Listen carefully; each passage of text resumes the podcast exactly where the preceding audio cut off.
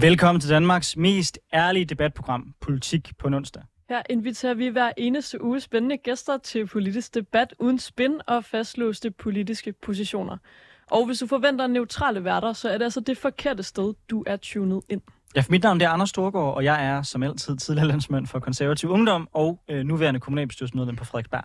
Ja, og jeg hedder Nicoline Prehn, og jeg er aktiv i DSU og i Socialdemokratiet. Den næste time der kommer vi til at vende nogle af ugens vigtigste politiske historier med skarpe gæster, og i dag der skal vi diskutere noget så ukontroversielt som Israel-Palæstina-konflikten i et dansk perspektiv. Hvorfor skiller den vandene så meget? Hvad tænker man i forhold til Therma øh, og, og, det, og, det, øh, og deres våbensalg til Israel? Og hvad med den danske udviklingsbistand til Palæstina? Ja, det var sådan en debat, vi også havde for nogle uger siden, men som vi tager op igen, fordi det er så aktuelt, fordi det fylder så meget for så mange, at øh, vi synes, at det fortjener en omgang til, og fordi der måske også er kommet nogle nye perspektiver med, som vi altså kan vende i dag. Men inden vi kommer så langt, så kan vi sige velkommen til de to gæster, vi har med i studiet i dag. Det er jeg to, Christian Vigilius, landsformand for Konservativ Ungdom. Velkommen til dig.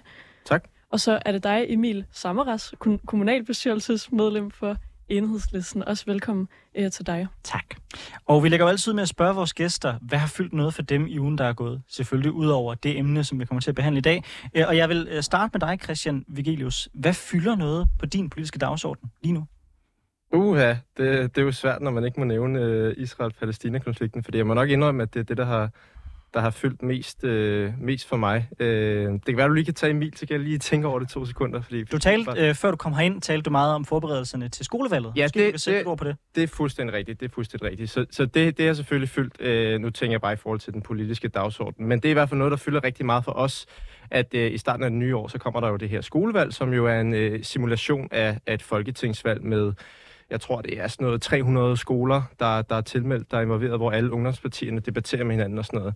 Så det, er, det er jo noget, vi går rigtig meget op i ungdomspolitik, øh, og voksenpartierne går også op i det, når det går godt for deres ungdomsparti, øh, tror jeg, man kan sige.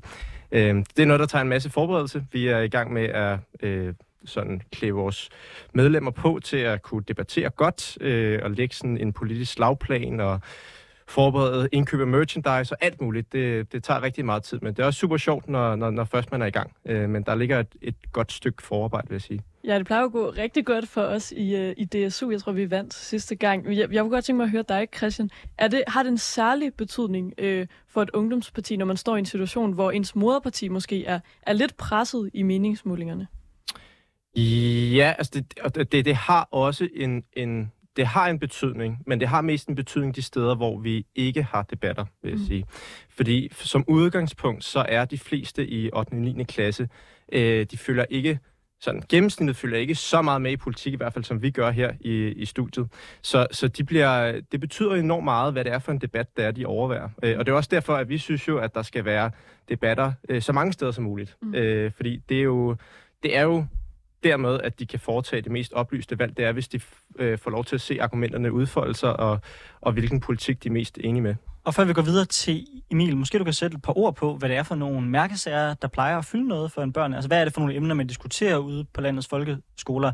Er det øh, skolemad, der er i fokus? Er det mm. kortere skoledage, eller er det hårde straffe? Hvad, hvad, hvad går de unge op i? Ja, altså den der med kortere skoledage, den, øh, den er faktisk ikke med i år. Øh, og det er simpelthen fordi, at øh, jeg tror ikke, der er nogen ungdomspartier, der er uenige i, at vi skal have mm. kortere skoledage. Så det virker lidt om, om sonst øh, efterhånden at, at stå og debattere det.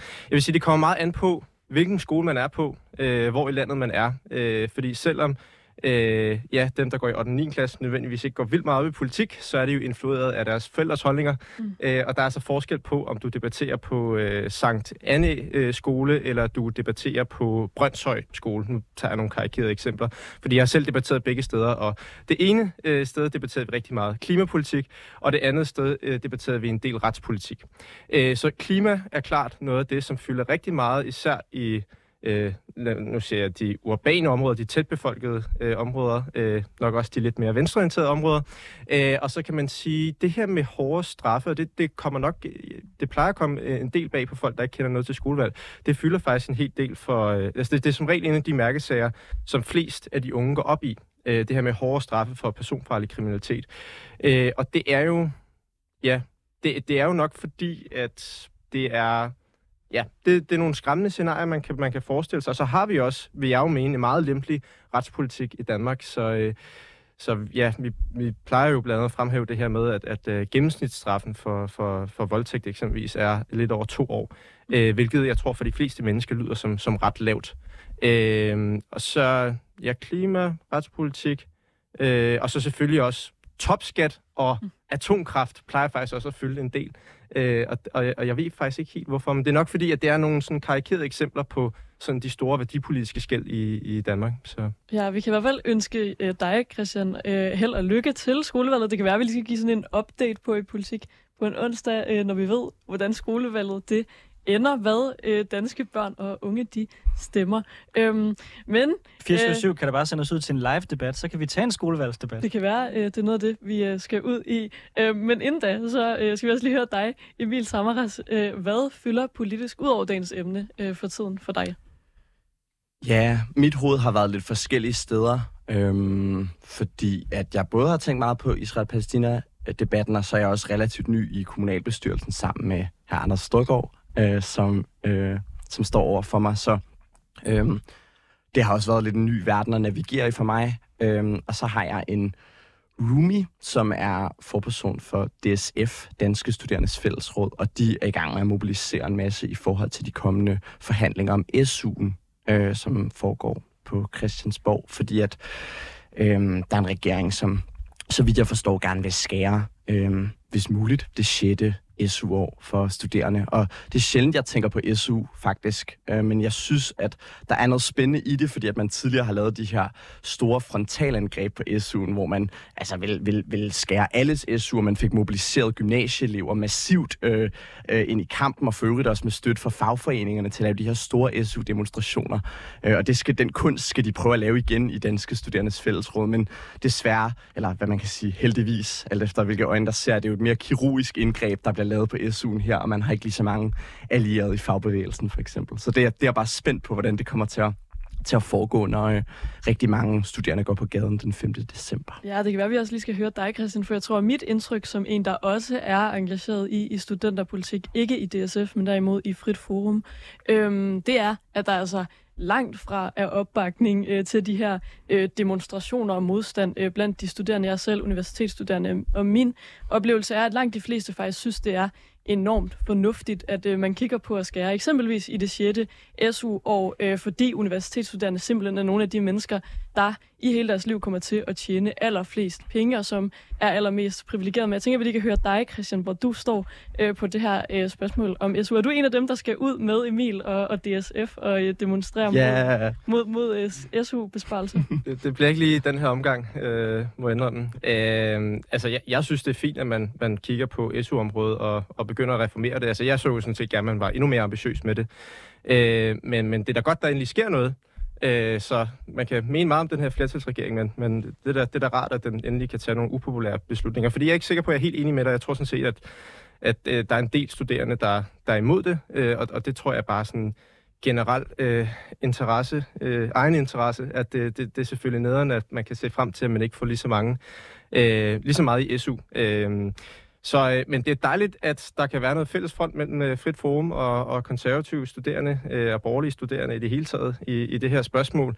Øh, det er jo sådan lidt, øh, jeg føler jo nogle gange lidt, at vi er sådan rebellerne mod øh, sådan øh, kejserimperiet, øh, som i Star Wars, øh, det, det store stykke øh, studerendes fællesråd, som jo stadig får øh, de der 80 procent af, af stemmerne til, mm. til universitetsvalget. Så, øh, så jeg tror, jeg tror, der skal nok være en del, der dukker op til de der demonstrationer, fordi det er jo det, er jo det der kan få unges pis allermest i kog, det er, hvis øh, der er nogen, der gerne vil pille ved SU. Emil, øh, som repræsentant for øh, imperiet Mordor, øh, den øh, danske studenterbevægelse, som du jo også øh, har øh, meget bekendt også været, været aktiv i. Øhm, når man kigger på de penge, vi bruger i vores uddannelsesvæsen, nu kan jeg ikke huske sådan alle tallene her på stående fod, men jeg mener, det var cirka 19 milliarder, vi brugte øh, på SU, og jeg mener, det er omkring 50-60 milliarder, vi bruger på vores uddannelsesvæsen generelt.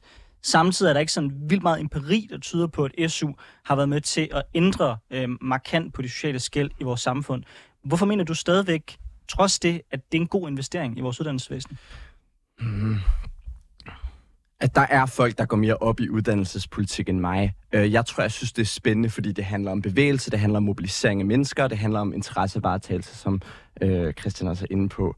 Og, og jeg tror, at... Øhm, Altså, jeg tror, jeg vil ønske, at man bare regulerede SU'en, sådan så den fulgte med den almindelige prisregulering, for så vil der ikke være den her debat for og imod, og, øh, og jeg synes, det er ærgerligt, at man, man vælger at arbejde med at skrotte et fleksibelt SU-år, som, som jo er meningen, at det skal give studerende mulighed for at skifte studie. Så jeg tror, jeg synes, vi har rimelig mange penge i statskassen, og at det godt kan, kan lade sig gøre, men jeg forstår fuldt ud, øh, hvorfor man, man, man vil kigge på det her område, selvom jeg nu synes, at, at det, det er jo løgn, at studerende ikke vil have deres SU.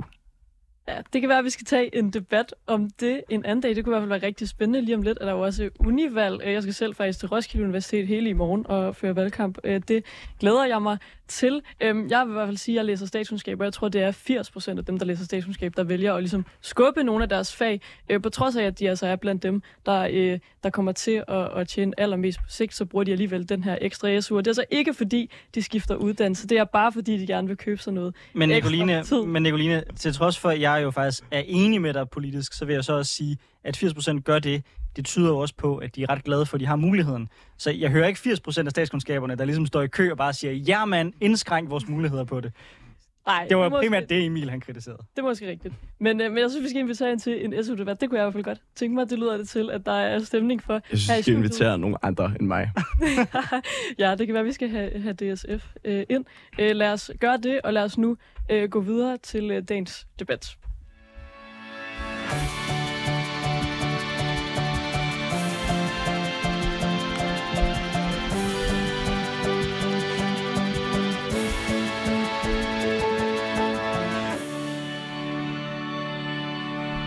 Du lytter nemlig til Politik på en onsdag med Anders Storgård og Nicoline Prehn, hvor vi i dag har besøg af Christian Vigilius, som er landsformand for konservativ ungdom, og Emil Samaras, der er kommunalbestyrelsesmedlem for Enhedslisten på Frederiksberg.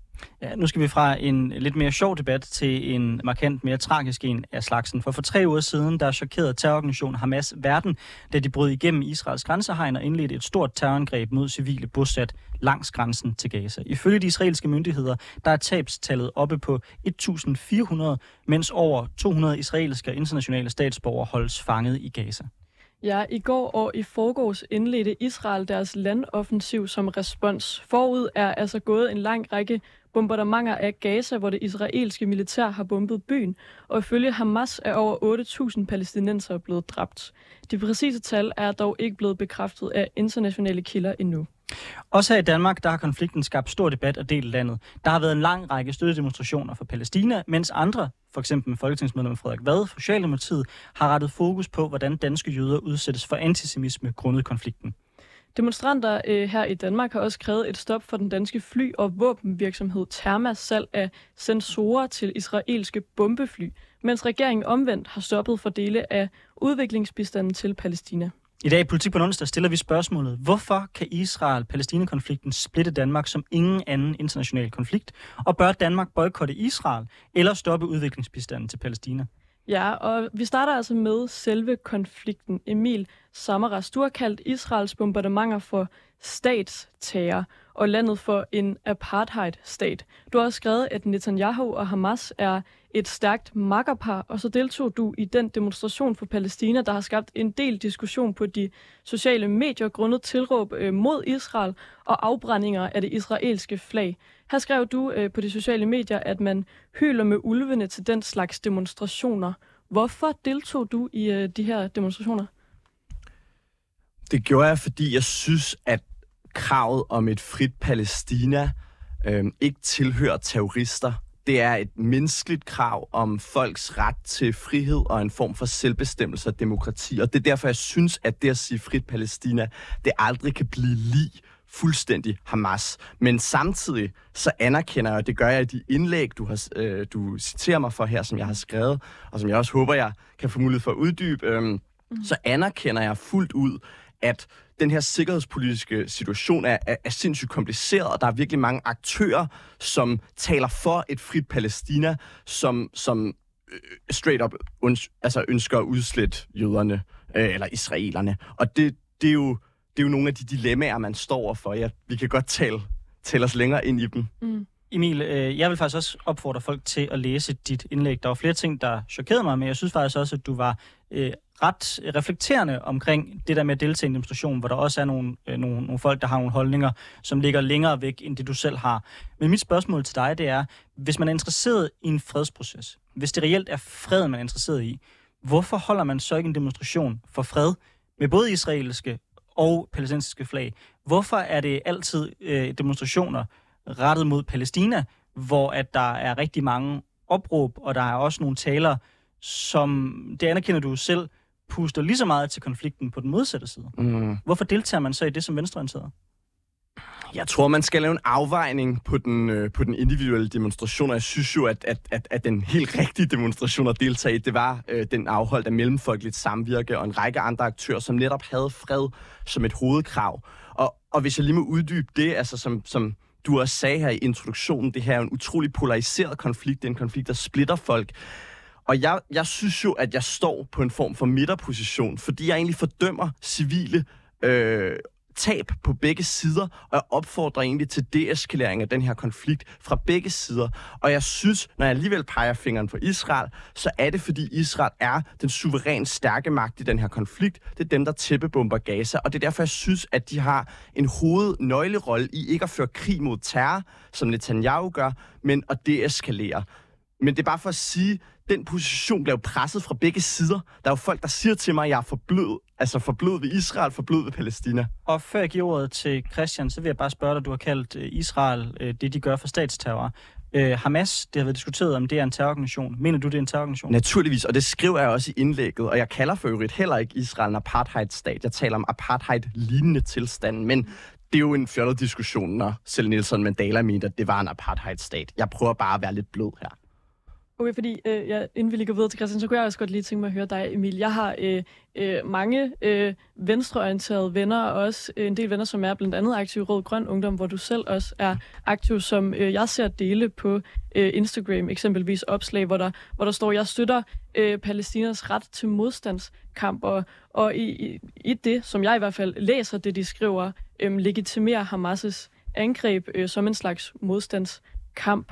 Øh, det tager du afstand fra. Jeg skal bare lige forstå det helt, helt klart. Ja, jeg læser ret, heldigvis ret få mennesker, der skriver det, men jeg er helt enig, der er, der er nogle, nogle venstreorienterede mm. typer, som, som skriver den, de her ting, og det, det gør jeg fuldstændigt. Jeg synes, men det, hvis jeg bare lige må sige en sidste ting, jeg synes jo, det er spændende, fordi det, det slogan From the river to the sea øh, bliver brugt på begge sider. Altså, der er jo folk, der hverken anerkender Israel eller Palæstinas ret, og det må jeg bare sige, det, øh, det kan jeg ikke lide. Og så vil jeg sende bolden videre over til dig, øh, Christian Vigelius. Vil du ikke prøve at sætte os ind i, hvordan du anskuer den konflikt og det, der foregår øh, dernede lige nu? Det er jo noget, der virkelig har, har splittet Danmark, hvilket vi også har indledt i vores introduktion her. Men hvorfor tror du, at lige præcis den her konflikt splitter Danmark så meget, som den gør?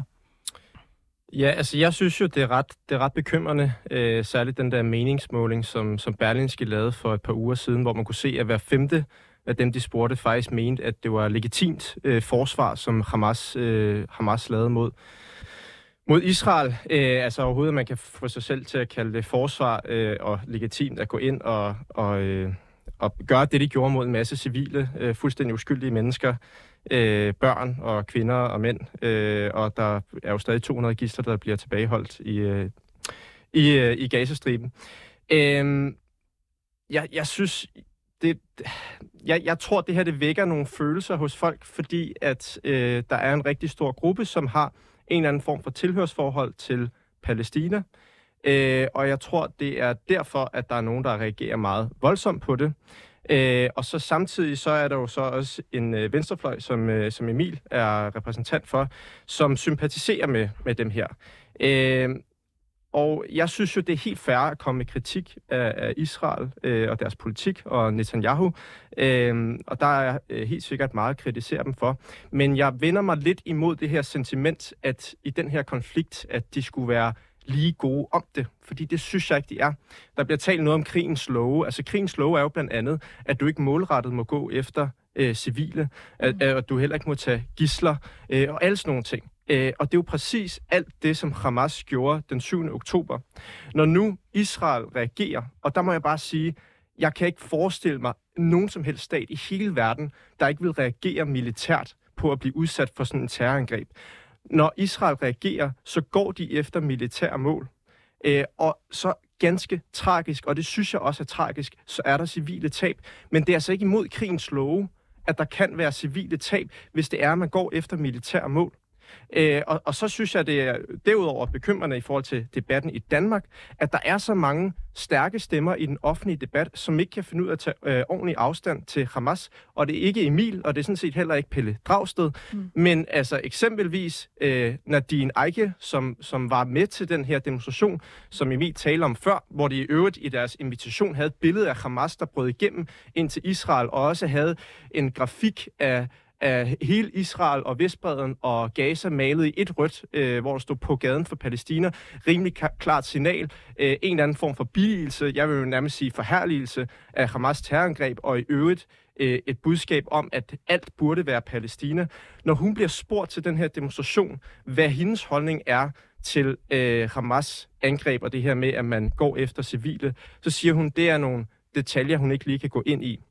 Øh, og hun har se, øh, det skal siges, hun har senere hen på X taget afstand fra, fra, øh, fra sit citat der. Men der må jeg bare lige, og hun sagde, at det var et stresset øjeblik og sådan noget, men hun svarede altså meget uførligt på alle de andre spørgsmål, som journalisten stillede. Så for mig at se, så er det mere et Freudian slip, end det er et, et forkert svar, hun gav. Og selvom jeg tenderer til at være enig med dig, så, så vil jeg øh, som øh, vært her også bede dig om at forholde dig til nogle af de drabstal, der er på den modsatte side. Altså, man kan altid diskutere, hvorvidt Hamas er en pødelig kilde, og om tallet det er 8.000. Men lad os sige selv, hvis det var det halve. Hvad er en proportionel reaktion fra Israel? Når man taler om øh, øh bombardementer af et område, måske på størrelse af Langeland, hvor der bor øh, hvad, 2 millioner mennesker, øh, som bliver udsat for daglige bombardementer, hvad er så en, så at sige, en fair respons på et terror, terrorangreb. Hvor går grænsen, og er Israel trådt over den grænse i forhold til, hvor meget de har bombet? Ja, og, og der må jeg jo så bare blankt erkende, altså jeg er ikke militær ekspert, så jeg kan ikke sige, hvor grænsen går, og jeg kan ikke sige præcis, hvad der er proportionalt. Men jeg synes, det er vigtigt at have fokus på, hvad intentionen er. Er intentionen at dræbe så mange civile som muligt, eller er intentionen at gå efter militære mål? Og der er det klart, at det er i øh, et område som Gaza er det utrolig svært at lave en militær intervention uden at være civile tab, fordi det for det første er så tæt befolket et område, og for det andet fordi, at Hamas gemmer sig øh, blandt befolkningen. Øh, og det er der jo flere eksempler på, altså også, at de har militær udstyr tæt på skoler og på hospitaler. Altså det er stort set umuligt øh, at lave en eller anden form for militært anslag mod Hamas, uden at der vil være civile tab.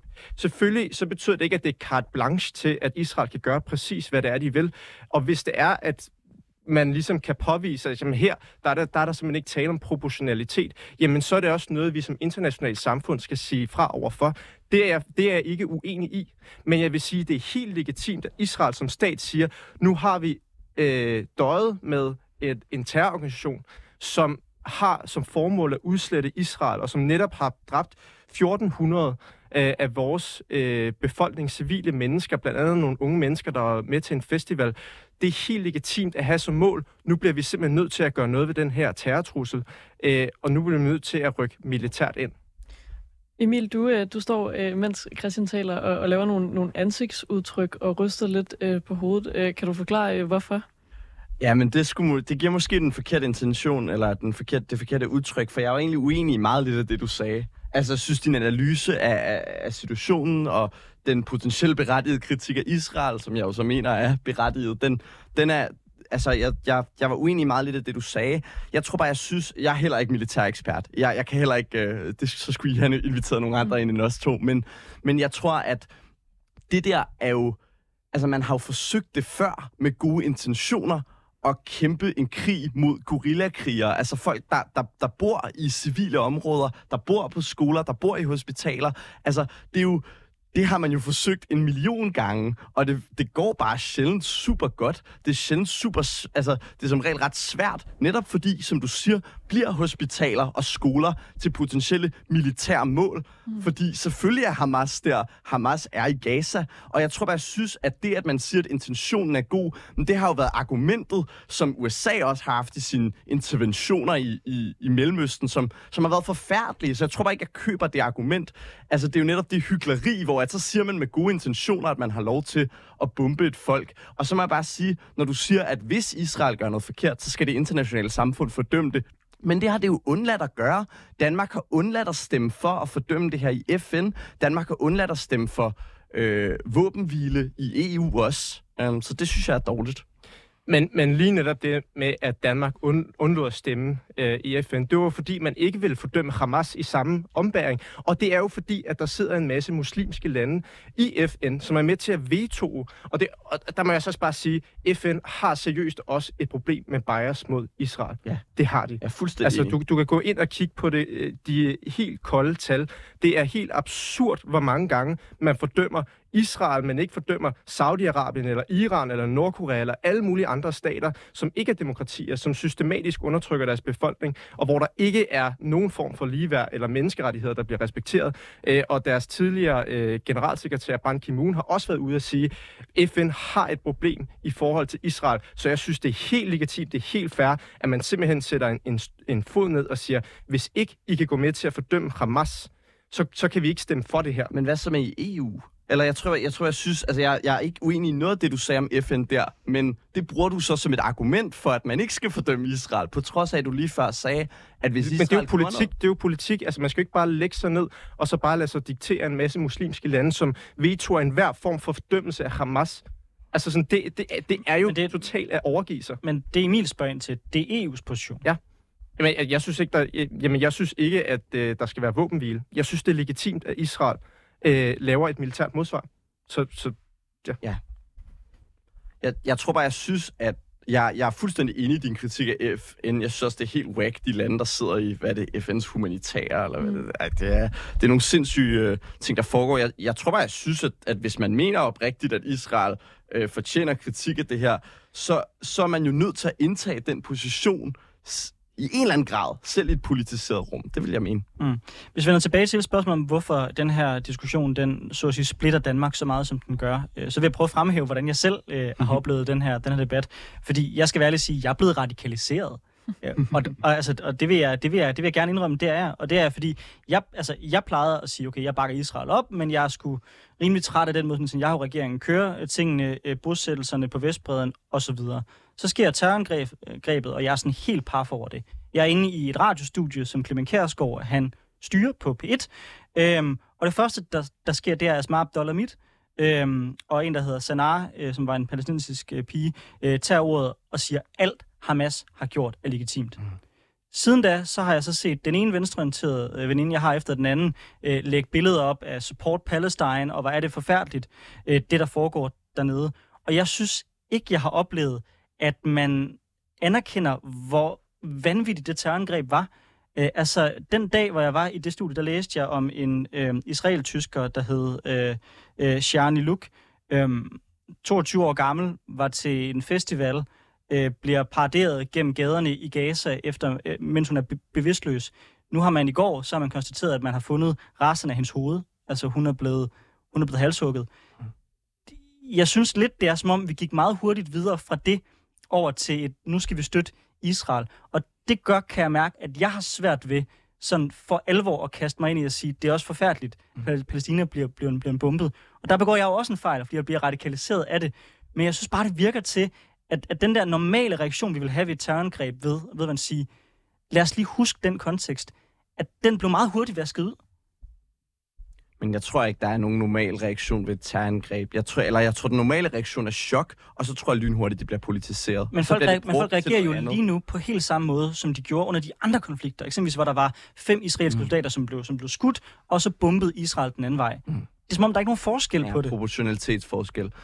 Jamen, det kan jeg sindssygt godt forstå. Jeg tror også, det, altså, det er også sådan, det er også poeter, altså det er kunstnere, det er alle mulige, der, der er blevet dræbt, og for øvrigt også den, den, en af de sidste tilbageværende socialistiske kibbutzer, så vidt jeg har forstået. Øhm, så det er jeg også ked af, udover selvfølgelig, at alle civile liv bare sådan der, det er forfærdeligt. Jeg tror bare, jeg synes, at Øh, hvis den her konflikt skal løses, så kræver det, at begge sider gensidigt er villige til at opgive noget. Mm. Fordi at området er et nulsumspil, og jeg taler ikke om at opgive øh, folks frihed, eller det er netop det, jeg synes, palæstinenserne måske kan vinde.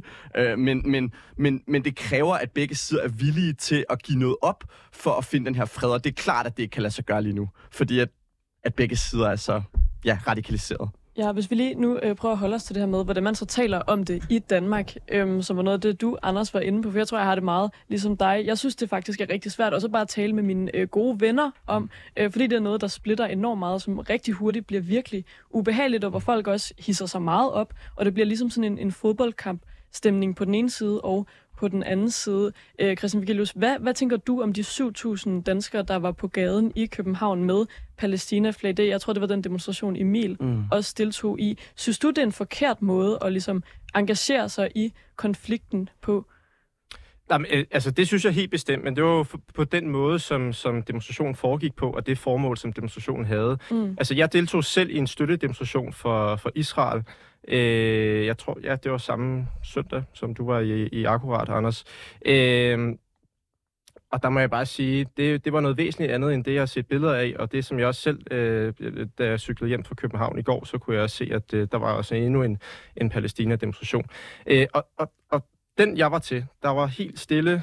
Øh, der, altså, man, man sørgede, men øh, folk, folk var meget berørte, mm. øh, og folk, øh, altså det eneste formål, der var med den demonstration, det var at markere, at, at man, begræd, øh, man begrædte det, der var sket for, for, for Israel, og at man gerne ville have en eller anden form for fred. Der var ikke nogen kampråb om, at nu skal, nu skal Palæstina bare smadres. Mm. Øh, der var ikke nogen, der sagde, from the river to the sea, øh, skal Israel være. Og, og, og det er bare noget andet, jeg ser på den anden side. Det er en, det er en anden tilgang til konflikten, synes jeg. Mm. Øh, og så synes jeg, altså den demonstration, som, som du nævner, Nicoline, altså hvor det er, man i invitationen har et billede af Hamas, der bryder igennem mm. øh, Israels barriere øh, og skriver alle på gaden for Palæstina. Mm. Altså prøv at, du skal ikke lave meget diskursanalyse for at se, hvad, hvad pointen er med det. Mm. Det er jo for at sige, det er legitimt, det de gør, øh, og et eller andet sted, jamen så, så er endemålet, at det hele skal være Palæstina, fordi ellers tænker jeg da ikke, at man havde, man havde lavet en grafik, hvor man havde farvet hele Israel mm. og øh, Vestbreden og Gazastriben rødt, og skriver alle på gaden for Palæstina, og et billede af Hamas, der bryder igennem øh, Israel. Øhm, og så ja. også nogle af de kampråb, der var til demonstrationen. Øhm. Der, ja, for der er også et eller andet i, øh, hvordan det så rammer nogle af de befolkningsgrupper i Danmark, som har relation til den her konflikt. Vi har set, at øh, antisemitismen øh, altså er blevet øh, ret voldsom. Jeg var selv på besøg i øh, den synagoge, der ligger i, i Krystalgade, øh, som var et besøg, der var planlagt øh, for længe, længe siden. Tilfældigvis faldt det så et par dage efter øh, Hamas' angreb, og jeg, jeg har sjældent fået så mange ubehagelige beskeder øh, på mine sociale medier, som da jeg delte et billede helt stille og roligt af, at vi var inde og besøge den her øh, synagoge. Jeg tør ikke tænke på, hvordan det så er for de mennesker, der har deres gang i synagogen, og som bare er jøder i Danmark, som ikke nødvendigvis har udtrykt øh, nogen øh, holdning til konflikten. Emil, er du bange for, at du, når du er, deltager i den her Palæstina-diskussion, er med til at puste liv i antisemitismen i Danmark?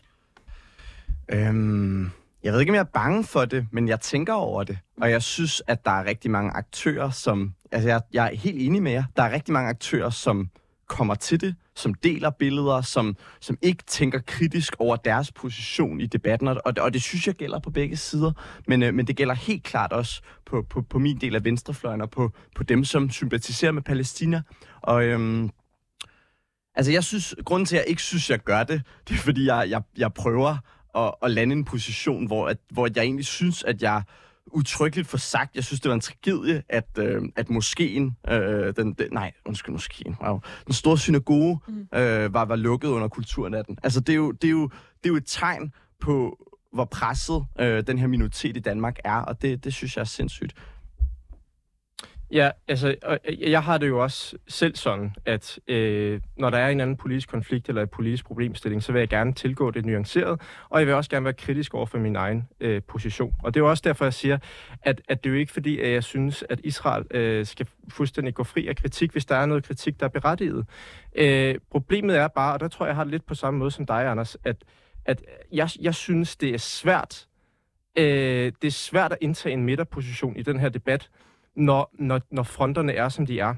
Og når, når dem, der er meget øh, aktive øh, fortaler for Palæstina, end ikke vil, vil, altså nu så jeg Isam B. ikke engang vil, vil kalde, øh, op, altså, hvad man sige, han er en kunstner og sådan noget, men han har deltaget meget i debatten, han var med i debat, han har udtalt sig til Berlinske, øh, ikke engang vil kalde Hamas for en terrororganisation. Øh, og jeg synes bare, der er flere og flere eksempler på det. Der var også Nadia Nadim, som, som delte øh, et billede på Twitter, hvor det var, hun øh, gav... Øh, øh, Israels skylden for at bombe øh, Al-Halil, Al Al Alil øh, Hospitalet, tror jeg det hed, øh, hvor man senere hen har fundet ud af, at altså, det der er absolut intet belæg for, og højst sandsynligt så er det en af, øh, en af Hamas egne raketter, som er ramt ned her, øh, og hun har stadig ikke fjernet det. Og det vidner for mig om, at det her det handler ikke så meget om politik. Mm. Det her det handler om en eller anden form for tilhørsforhold. Og der, og der øh, Nicoline, du nævnte fodboldkamp før. Problemet er, det bliver en fodboldkamp. Altså fordi, at der er en stor gruppe i Danmark, som har en, og, og det, det vil være min tese, det vil være min påstand, som har en, en anti, anti-israelsk, til dels anti-vestlig identitet. Fordi at de ser et større opgør i det her. Det er et opgør mellem alle dem, der støtter Israel, og alle dem, der støtter Palæstina. Og der er det så svært øh, nogle gange at få nuancer med i debatten, fordi hvis det bliver sådan noget fodboldkamp, hvis det bliver sådan noget stammekrig, vil jeg næsten, altså og, og der, der er med på, at det, det kan være på begge sider af fløjene. Men så er det svært at få nuancer, fordi altså egentlig vil jeg jo også sige, jeg synes jo også, der skal være fred. Øh, jeg vil da også håbe, der kommer fred øh, i området. Jeg, jeg synes da også, hvis det er en tostatsløsning, der skal til, jamen så synes jeg, det bestemt er en mulighed, man, man skal kigge på. Nok ikke lige nu, nok ikke lige de næste 20 år, når det er, vi har den her konflikt lige nu. Altså det her, det har jo udsat alle former for, for fredsmæling med et par årtier. Øh, men hvad, hvad er det egentlig, folk gerne vil? Vil de gerne freden? Vil Hamas gerne freden? Og så kan man sige, og det, det hører jeg rigtig mange af, af dem, der taler Palæstina, sagde, de vil gerne adskille Hamas fra palæstinenserne. Mm. Øh, og det forstår jeg godt. Der er helt sikkert også nogle palæstinenser, der er imod Hamas. Der er helt sikkert også nogle palæstinenser, der er for Hamas. Og det er det, der gør det så pokker svært. Øh, og så må jeg bare sige, der, der er nogle, vi bruger nogle andre perspektiver i den her debat, end vi gør i alle mulige andre konflikter. Prøv at tænke på Ukraine, øh, Rusland. Mm. Altså, hvor mange er det, vi hører sige, jamen, øh, det er ikke alle russere, der støtter Putin, så øh, og, øh, hvorfor, hvorfor øh, altså, hvis nu Ukraine forsynede Rusland med noget, jamen, hvorfor gør de ikke det længere? Fordi altså, mm. det går ud over de civile, og så jeg synes, jeg synes, det er en utrolig svær øh, og kompliceret debat, og, men, men jeg bliver bare lidt bekymret, når der er en meningsmål, der siger, hvad femte synes, Hamas angreb var legitimt. Det vidner om, øh, for mig at se, at vi har nogle problemer i Danmark. Ja, og måske i, i forhold til de her problemer i Danmark, kunne jeg godt tænke mig at høre dig, Emil, om, om spørgsmålet ikke også er, at der efterhånden er, at vi har set så meget altså racisme direkte rettet mod jøder fra blandt andet arabiske minoritetsgruppers side.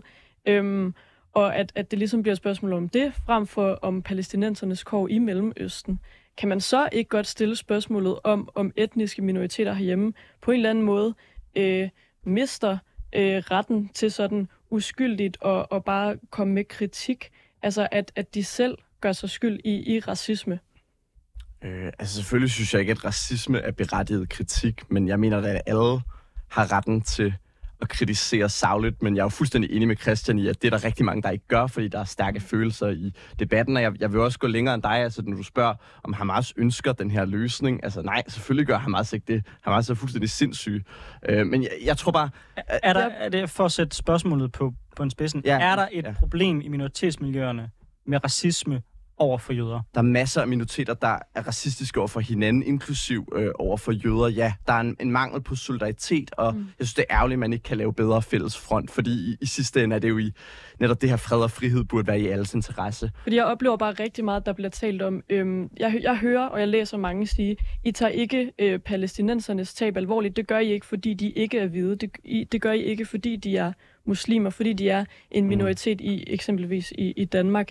Øhm, men at, at nogle af de samme mennesker måske så kommer til over for jøderne i Danmark mm. og bruge den samme racisme, mm. bare modsat. Ja. Jo. ja, altså jeg, jeg, Øh, og det kan godt være, det var en fortalelse, men jeg, jeg vender mig lidt imod det sentiment med at sige, når man minoriteter er racistiske over for hinanden. Altså, jeg... jeg ja, det jeg, mener jeg. Det står okay. jeg fuldt ved. Okay. Selvfølgelig. Hvor, hvor mange statistikker har du på jøder, der har overfaldet øh, araber i Danmark? Når, nu siger du araber som en identitet. Der er folk i Mellemøsten er jo sindssygt racistiske over for hinanden i alle mulige forskellige Okay, men, men nu taler vi om Danmark, de danske forhold, øh, fordi det, altså, vi, vi taler minoritetsgrupper i Danmark. Har du nogle eksempler på jøder, der har overfaldet andre minoritetsgrupper i Danmark? Nej, jeg oplever generelt... Øh, nej. Nej. Men, men så det, synes, det så prøver synes jeg heller ikke jeg, at sige. synes, der er belæg for at relativisere det på den måde. Der er et særskilt problem med folk fra Mellemøsten, som, som har øh, en øh, muslims baggrund, som bedriver antisemitisme over for jøder, og det skal ikke relativiseres. Det er et seriøst problem, og det går ikke begge veje. jeg tror bare, jeg så vil hævde ja. Så vil jeg sige ja. Og så vil jeg bagefter sige, jeg synes også, vi har et problem med magthavere, politikere, som puster til havet, og som netop ja, fremmer den her antisemitisme og racisme, der foregår i de her miljøer, ved at tale grupper op imod hinanden, som for eksempel arabere imod jøder. Araber er ikke en gruppe. Og de, altså, de har dybt interne forskellige konflikter og Ja, fællesskaber. men nu, nu, nu taler jeg om, altså, du siger, at minoriteter er racistiske over for hinanden, og så spørger jeg bare, har du nogle eksempler på jøder, der har været der har overfaldet eller været racistiske over for andre minoritetsgrupper? Altså, jeg tror, det er mærkeligt at sidde, hvis jeg skal udpege en bestemt... Øh, Nej, nej, men, Bestemt men, men, men, men, men jeg- men det er jo jeg det, vi taler om. Vi taler om, at der er meget antisemitisme i Danmark. Vi taler Ja, om, at der, ja, der er og- en jødisk og minoritet, som svare bliver det, så- diskrimineret. hvis Og til det svarer du, minoriteter er racistiske over for hinanden. Så i den kontekst, bare lige må så er det rimelig relevant at spørge ind til, har du nogle Christ- eksempler på en jødisk minoritet? Christian, og hvis jeg bare lige Christian, må svare på det. jeg, jeg opfattede ikke det, som Emil sagde, som værende, at jøder også er racistiske over for muslimer. Jeg tror egentlig bare, det var en konstatering om, at der i minoritetsmiljøer også er raciste, racister mod andre minoritetsgrupper. Jeg tror mere, det var et standpunkt, der var det. Er det ja, og jeg tror, hvis jeg lige skulle binde knude på den, så er der jo relativt meget i Israel racisme imod palæstinenser, som bliver anset for at være arabere som en slags sådan, catch-all-term for usiviliserede mennesker. Det tror jeg måske er en fælde, jeg synes, vi skal passe på ikke at falde ind i, i den her debat også. Før vi går videre, kan jeg ikke lade være med at man spørge dig, vil du helst være jøde i Palæstina eller øh, muslim i Israel? Jøde i Palæstina, muslim øh, Jeg tror ikke, jeg vil have lyst til at være særlig mange i Palæstina lige nu. Alright.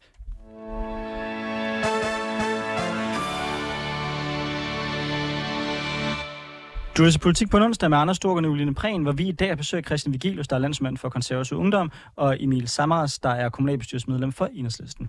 I går blev den danske fly- og våbenfabrikant Therma i Søborg omringet af demonstranter, der øh, krævede, at eksporten af sensorer til de israelske bombefly, der er blevet brugt i krigen, stoppes. I øh, Thermas kontor blev blokeret demonstranter, indtil politiet opløste demonstrationen. Selskabet har ca. 880 medarbejdere i Danmark og leverer for uden udstyr til militær, også udstyr til den civile luftfart. Demonstranterne mener, at Danmark har et medansvar for Israels angreb på civile, når danske virksomheder tjener penge på underkomponenter, der bruges i krigen. Samtidig skete det i Danmark, at kort tid efter terrorangrebet mod Israel, der annoncerede den danske regering, at man satte alt udviklingsbistand til Palæstina på pause.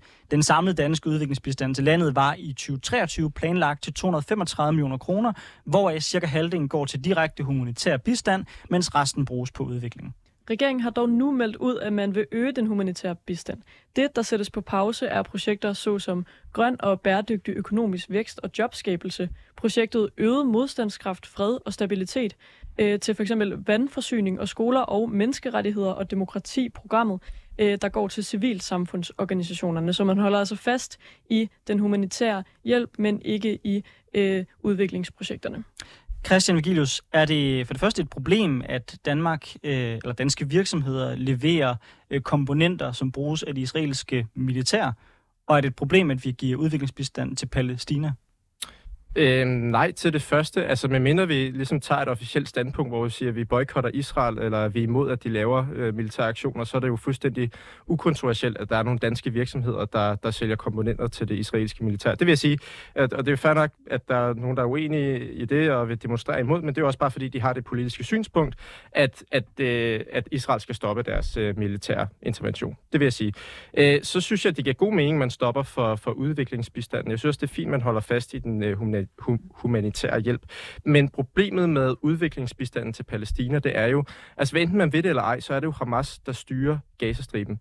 Øh, og når de bruger alle deres ressourcer på at udvikle øh, mit, øh, militært grej øh, og grave tunneller og øh, udvikle missiler og alt muligt til at prøve at, at se, om de kan angribe Israel, jamen, så bruger de jo ikke de ressourcer på at hjælpe øh, befolkningen.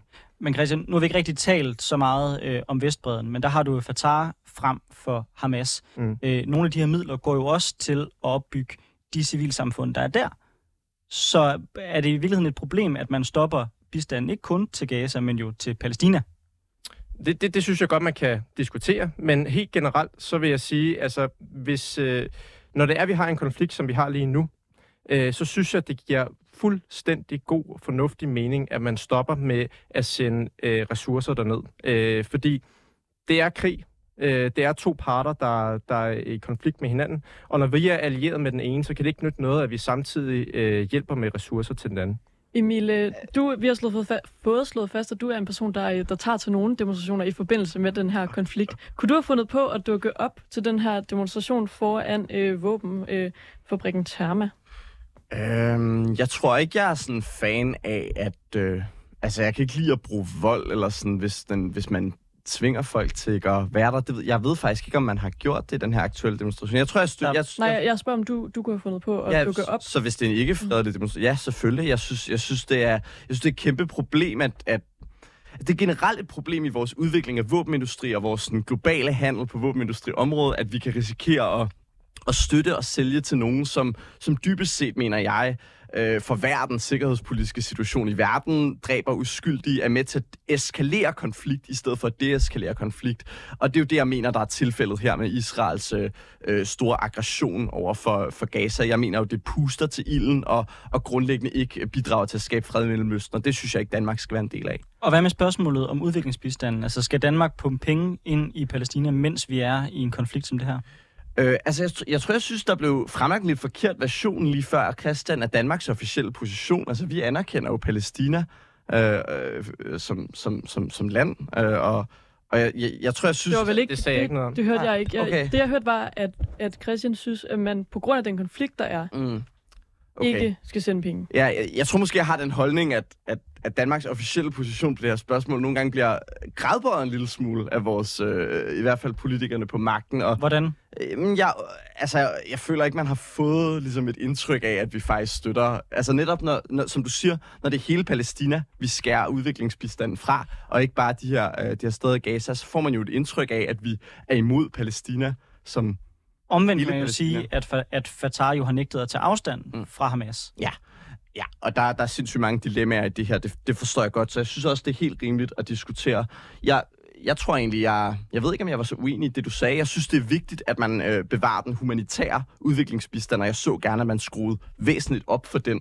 Øh, så forstår jeg godt argumentet omkring, at det er Hamas, der kontrollerer området, men der tror jeg også, jeg synes, at der nogle gange bliver spredt lidt konspirationsteorier fra nogle mennesker på højrefløjen omkring, at udviklingsbistand øh, ligesom altid går til nogle slemme typer, hvor vi egentlig har ret skarp bekræftelse fra for eksempel Røde Kors og palæstinensiske organisationer på, at de her ressourcer bliver brugt til, til mad og andre kritiske ting, som altså ikke er Hamas våbenproduktion mm. eller, eller lignende. Altså, som jeg hørte det, så kunne Mellemfolkeligt Samvirke ikke rigtig svare på. De kan i hvert fald ikke love, at der ikke var nogen af pengene, der gik til, til noget relateret til Hamas. Christian Vigilius, er det dig, der spreder konspirationsteorier, Nej, det når sagde du, jeg øh, heller ikke. når du taler om Nej, nej, men, men, men, men sagen er, at det, er det, det er heller ikke det, der er mit argument. Uh, mit argument er netop, at hvis ikke der var subsidier, der sørgede for, at uh, ja, det som uh, udviklingsbistand er gået til, jamen så ville det jo være øh, lederne af landet, øh, lederne af området, som er ansvarlige for at sørge for det her for befolkningen. Så ved, at de ligesom bliver subsidieret af den vestlige verden og og også af, af, af den muslimske verden, alle mulige andre lande, jamen så frigiver du sådan set nogle ressourcer til, at Hamas kan bruge sine egne ressourcer på at udvikle militært grej, på, på ikke at tage sig af den befolkning, der er i Gazastriben. Så, så dermed, så, så og, og det, Må- øh, må jeg- der er sikkert noget af det, der går til det. Men Christian, Christian, hvis man skal følge det argument Mm. ud i dets logisk konsekvens, så Mm. skulle man jo i virkeligheden lave en blokade, hvor man sikrede, at der ikke kom noget som helst vand, ressourcer, intet ind, og at man i virkeligheden bare udsultede øh, Gazas befolkning. Det, det er vel ikke det, du ønsker? Nej, nej, jeg, jeg siger, jeg synes, det er dilemmafyldt. Altså, altså det, det, det benægter jeg ikke. Jeg siger bare sådan rent, rent, øh, sådan rent logisk, så er der noget problematisk i, at øh, Gaza tager sig, nej, hvad hedder, Hamas tager sig overhovedet ikke af den befolkning, der er. Og det kan de øh, på en eller anden måde tillade sig, fordi at øh, Palæstina bliver subsidieret af alle mulige andre lande. Men hvad er alternativet? Det, det, det skal jeg ikke. Altså, jeg har ikke, jeg har ikke det perfekte svar, men jeg siger bare, at i den her situation, som vi er i nu, synes jeg, det giver god mening, at man sætter udviklingsbistanden på pause. Også fordi, og, og, og det, jeg ved jo ikke, om det kan trænge igennem til den palæstinensiske befolkning, fordi jeg er sikker på, at Hamas laver en masse propaganda, men forhåbentlig, man kan jo krydse fingre for, at det på en eller anden måde kan være et signal over, over for befolkningen at sige, jamen, når det er, at I har øh, Hamas, der ligesom styrer det her område, jamen så, og, og de laver sådan nogle militære anslag mod Israel, så har det en eller anden form for konsekvens. Og igen, jeg påstår ikke, at det er alle palæstinenser, der støtter Hamas, men jeg tror, en del af dem gør. Mm. Og, og jeg tror også, en del af dem gør det, fordi de er fejlinformeret. Mm. Øh, men det, det, det er bare sådan, det bliver også lidt kunstigt, hvis man sådan 100% vil prøve at adskille Hamas fra befolkningen. Ja. Øh, og det gør man altså heller ikke i, i mange andre militære konflikter. Ej, jeg vil bare fortælle en sjov anekdote. Øh, jeg, jeg var til... Øhm, en sjov anekdote nu? Ja, jeg var til, jeg var til, øhm, jeg var til et arrangement på min gamle folkeskole, Øhm, og der mødte jeg en meget venstreorienteret person, som vidste helt vildt meget om Israel og Palæstina. Altså en voksen mand, som har brugt lang tid på at studere og arbejde med det. Og jeg, jeg spurgte ham ind til hans holdning til det her spørgsmål om udviklingsbistand. Jeg spurgte ham, om, om det overhovedet var realistisk, fordi der har jo været meget med sådan, om, om de her lastbiler og så videre overhovedet kunne komme frem. Og, øh, frem og tilbage med, med det. Og han, øh, han fortalte mig bare, at hans principielle position var, at, øh, at man aldrig burde give udviklingsbistand til Palæstina, fordi at det var Israels opgave, eller til Gaza, undskyld, fordi det var Israels opgave som besættermagt at levere den ydelse, og at vi substituerer Israels, øh, hvad hedder det, og ligesom støtter deres besættelse på den måde. Jeg synes bare, det var ret sjovt. Christian, øh, hvis vi lige her på de sidste minutter skal prøve at perspektivere og komme lidt op i helikopteren også. Hvad tror du kan være løsningen på den konflikt, som vi står i nu på lang sigt? Altså, der er nogen, der har talt om etstatsløsning, andre har talt om tostatsløsninger. Jeg har senest hørt, øh, hørt argumenter for en trestatsløsning, jeg faktisk synes var ganske gode. Hvor står du henne på det her på det spørgsmål? Og ikke mindst de ret kontroversielle israelske bosættelser på Vestbreden. Altså trestatsløsning mellem Israel, Vestbreden og Gaza? Eller? Yes. Ja. Uh, det, er, det er, som Lars Lykke vil sige, that's the thousand dollar question. Uh, uh, jeg, jeg er bange for, at, at sådan hele mailingsprocessen er forsinket med et par årtier på grund af den udvikling, der er lige nu. Mm. Altså, jeg håber jo, og jeg håber selvfølgelig, det sker med så få civile tab som muligt. Jeg håber, at det lykkes uh, Israel at demontere Hamas på en eller anden måde nu. Og så håber jeg, at uh, så håber jeg ikke, at, at øh, konflikten eskalerer mere, og så håber jeg, at man om 20 år på en eller anden måde vil kunne finde en løsning. Jeg ved ikke, om det er en tostatsløsning eller en trestatsløsning, men hvor at man ligesom sikrer, at der er noget autonomi til de forskellige områder. Øh, og altså, jeg synes jo, altså, jeg er jo også, øh, altså, jeg synes jo heller ikke, at, at at Israel skal krænke øh, andre øh, landes øh, områder, deres suverænitet. Øh, jeg vil så lige påpege, altså i Gaza har der ikke været bus, israelske bosættelser i rigtig mange år. Så jeg synes også, argumentet om, at det her det er en reaktion på bosættelser, virker lidt søgt. Øh, fordi der, der har ikke været nogen israelske bosættelser i Gaza i rigtig mange år. Men, men på sigt håber jeg, at man kan lave en eller anden form, og jeg ved ikke, om det er en tostats- eller trestats løsning, som kan sikre en eller anden form for fred. Og det bliver det sidste ord i den her debat om Israel-Palæstina. Hvis man synes, det har været sandt, så kan man øh, finde den udsendelse her og mange andre på de podcast-platforme, man typisk bruger. Øh, vi er selvfølgelig tilbage igen næste onsdag.